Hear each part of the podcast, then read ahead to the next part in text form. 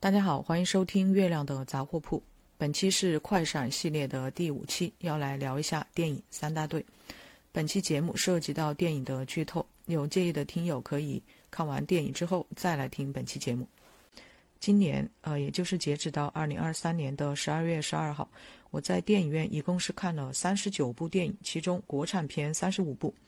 在不断的失望和妥协中，在我即将要与自己和解之际。终于在二零二三年的十二月十日这一天，等来了我的年度最佳电影三大队。灯光亮起时，我一边听着刘欢演唱的《人间道》，一边看着散场的观众。这场点映大概有三十人左右，中年男性居多。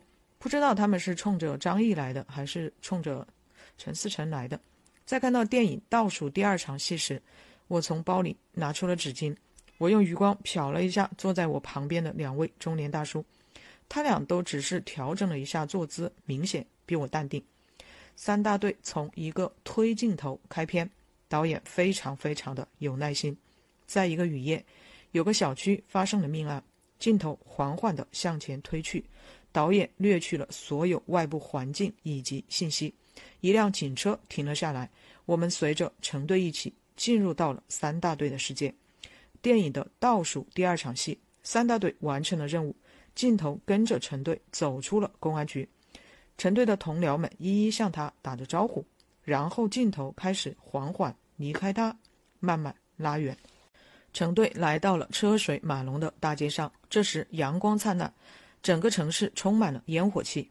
此时，漫长的伏笔终于见了最后一次分晓，从第一场戏略去外部信息到电影最后补全信息。我们也慢慢离开了三大队的世界。那么，你的心中有什么样的余味在回荡？这些年，作为创作者的我们，是否太过于迷恋戏剧冲突？是否太过于迷恋反转、反转再反转？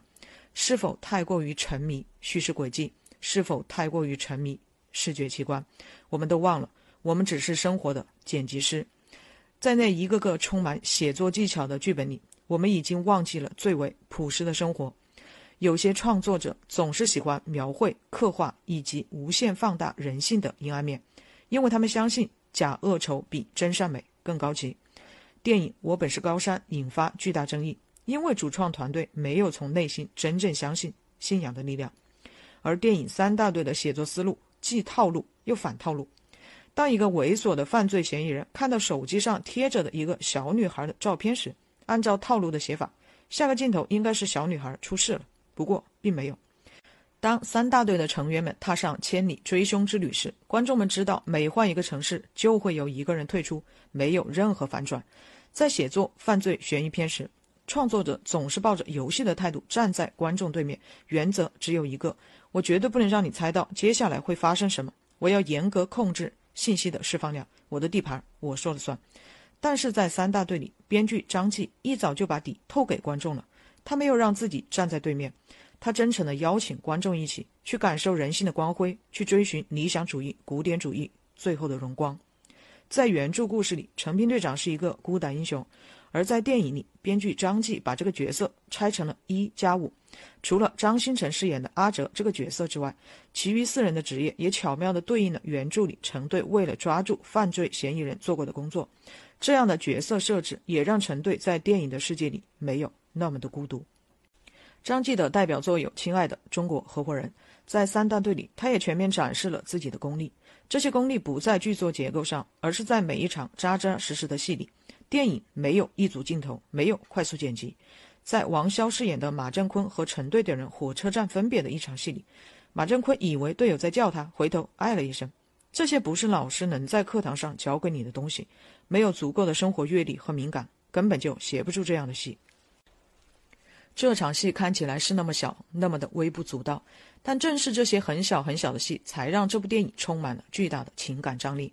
如果你做到了和陈队同频共振，那么在最后，当你看到一张脸已经被打肿了的陈队，在终于确定眼前的这个人就是王二勇时，你会和他一起感觉到不能呼吸，心脏都要爆炸了。此时的大荧幕已经不复存在，我们感受到的是心理对心理的直接冲击。作为观众，我们应当无比珍惜这样的时刻，因为它永远无法二次复制。不知怎的，我想到了大卫芬奇的那部失手之作《十二宫》。导演在企图揭示生活的本质时，让作为观众的我感受到了落差。原来，我们的生活一点都不抓马，没有那么多奇迹，没有那么多巧合，只有枯燥、冗长、厌倦，最后甚至是毫无结果。这就是生活的真相。很多事情，我们永远都无法知道真相。在十二公里，一起跨越了二十二年的连环杀人案，改变了四个男人的一生。因为漫画家的坚持，最后案件有了结局。结局并不是抓住了凶手，而是漫画家去到超市看了一眼他认为的凶手，然后喊了一声对方的名字。那么，什么是人生的意义？这个意义又有谁来定义？绝大多数影视作品表达的主题都是放下、和解、往前看。因为只有和过去告别，才能真正告别这漫长的季节。但怎么活，都是一个人生。不过人生没有标准答案。在三大队里，由曹炳坤饰演的蔡斌和陈队比赛游泳。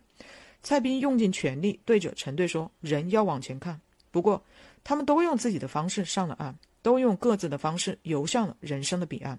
我执会不会是个伪命题？一头白发的陈队走在一个街心花园里。他看见大家都在过着自己的生活，只有他什么也没有。他说自己找不动了，但是又不知道该把短信发给谁。在那样的时刻，他在想些什么？他是否会否定自己所做过的一切？会觉得这些都没有意义？马占坤、蔡斌、廖健、徐州四人因为各种各样的原因离开了，我们不能因此苛责他们。也正因为如此，才显得成队是那么的珍贵。电影三大队没有什么高超的叙事技巧，也没有什么高超的视听技法，踏踏实实的还原真实的生活就能打动人心。当我走出电影院时，忍不住感叹了一句：“我要是能写出这样的剧本就好了。”今年我没有动笔写剧本，在看完电影后，我决定要把那个放了四年的剧本再捡起来，然后写完它。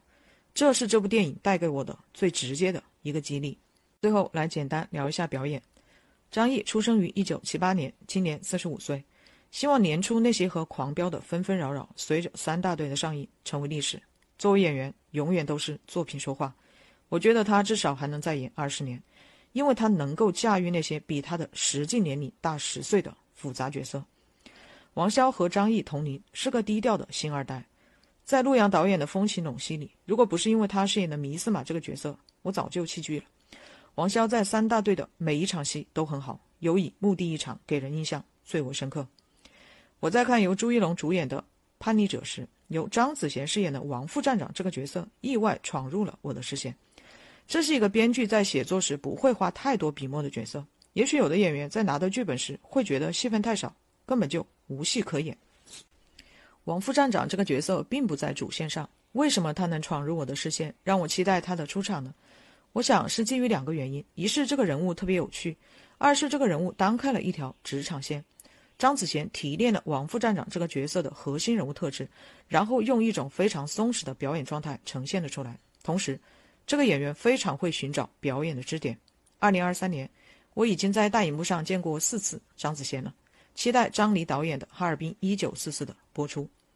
曹炳坤出生于一九八三年，今年正好四十岁。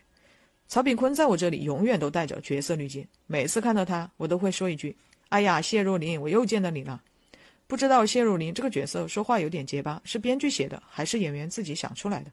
于二零零五年播出的《潜伏》，直接将国产谍战剧带向了一个新的高度。蔡斌在出狱后做起了古玩生意，他满嘴都是佛法，但是当陈队问他为什么把摊儿摆得这么远时，他说这里不会遇上以前的同事。原来他还是俗人一个。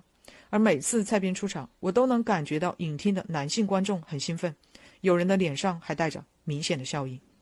魏晨出生于一九八六年，今年三十七岁。表面看徐一舟这个角色很好演，但其实对于魏晨来说，他反而没有那么多抓手。徐一舟刚从警校毕业，和其他几个角色相比，他没什么负担。但正因为没负担，所以就没故事，特别简单。徐一舟本可以成为年轻版的陈斌，但编剧把年轻版陈斌的精神内核给到了阿哲这个人物。阿哲是个普通人，但是他明显受到了陈斌的感召，完成了自己的承诺，虽然付出了生命的代价。那么。魏晨是徐州合适的人选吗？如果不是，应该选谁呢？杨新民出生于一九五七年，今年六十六岁。我不是药神里那个悲天悯人的牧师是他演的。无人区里那个面目狰狞、心狠手辣的油站老板也是他演的。杨老师正确示范了何为换脸。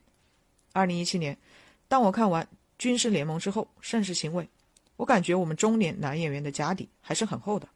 寒冬之后，我们迎来了国产影视的丰收之年。二零二三年开年有《三体》《狂飙》，春天有《漫长的季节》，夏天有《莲花楼》《装腔启示录》，秋天有《凡城之下》。国产电影市场在春节档和暑期档都异常火热，目前年度票房已经突破五百亿，希望三大队的票房能高一些。一九八七年。《便衣警察》的主题曲《少年壮志不言愁》火遍大江南北，刘欢在唱完几度风雨几度春秋后，便成为了家喻户晓的歌星。转眼间，三十六年过去了，感谢刘欢老师为三大队演唱了片尾曲《人间道》，期待剧版三大队的播出。